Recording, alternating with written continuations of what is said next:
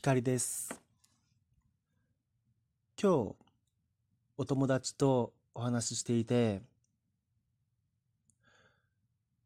このラジオアプリで、その方は歌を歌っていらっしゃるんです。で、このラジオアプリの機能で、コラボ収録っていうのがあるんですね。まあ、コラボで、こう、複数人で同時に配信することができるそうですね。で、それはライブ配信もできるし、事前に録音したものをアップロードすることもできるっていう機能がついていますね。あの、ヒマラヤのアプリにはちょっとないんですが、ないようなんですけれども、えっ、と、ラジオトークとスタンド FM。こちらにはコラボ。他の配信者さんと同時に録音できる機能がついている。で、まあ、ふと思ったのが、その方、お友達が歌を歌っているので、僕もえ一緒に歌いたいなと思ったんですね。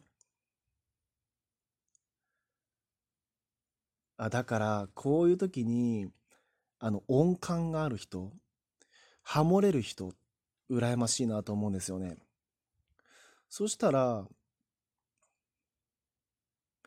あの、YouTube で、ゴスペラーズが、あの、手を、手を洗おう、手を洗おうっていう、手洗いソングの歌を、ものすごい上手なアカペラで歌ってらっしゃるから、あれを真似して、遠隔アカペラできるじゃんって思思いまして、まあ当然著作権のこととか、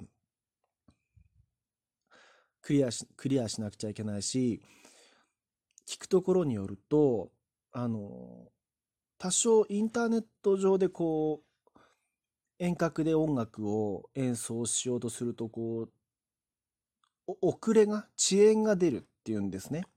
詳しい方によると。だから、まあ実際ちょっとやってみないとわからないんですが、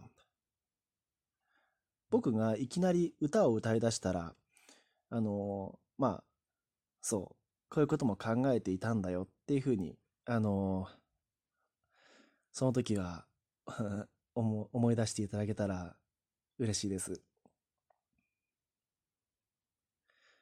今回の右から左へ、お題は、失恋、失恋です。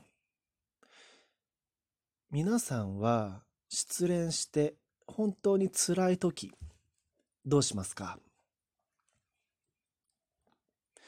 僕は本当に辛い時は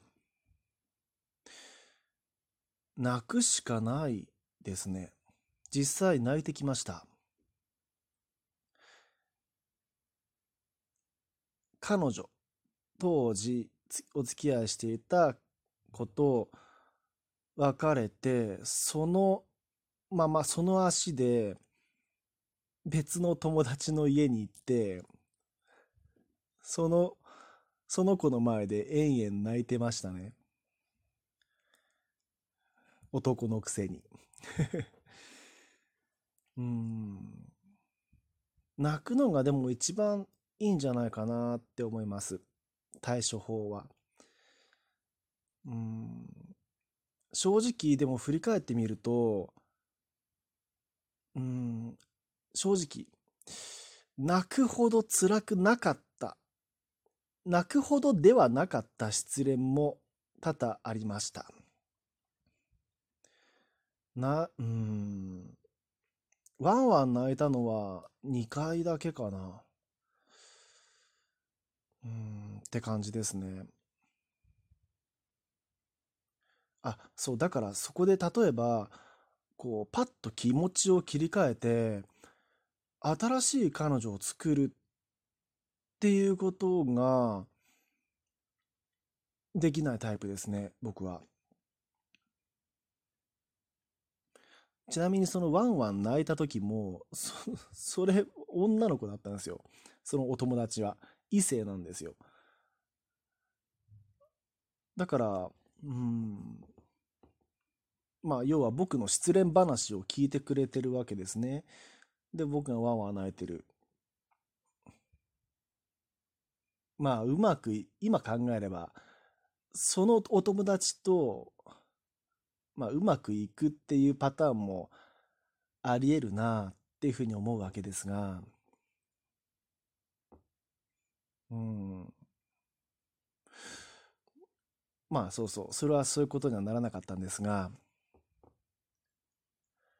失恋してその辛さを忘れたいとき、皆さんはどうしていらっしゃいますか？まあ、その、とにかく手当たり次第にストレス発散法を試せばいいわけですよね、要は。辛いわけだから。新しい恋愛に走って、それで忘れられるならそれでいいでしょうしね。うん、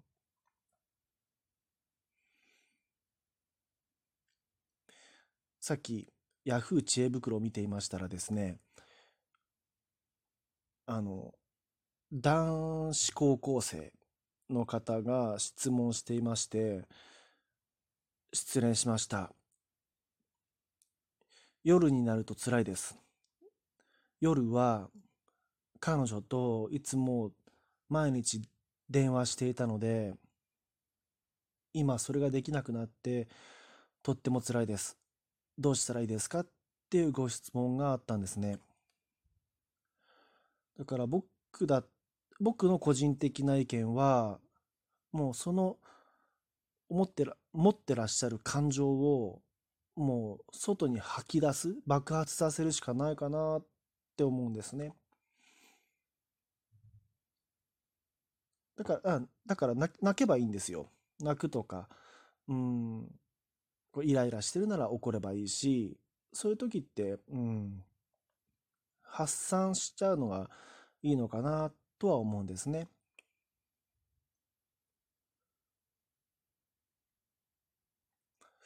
あ、そう、だから、うん。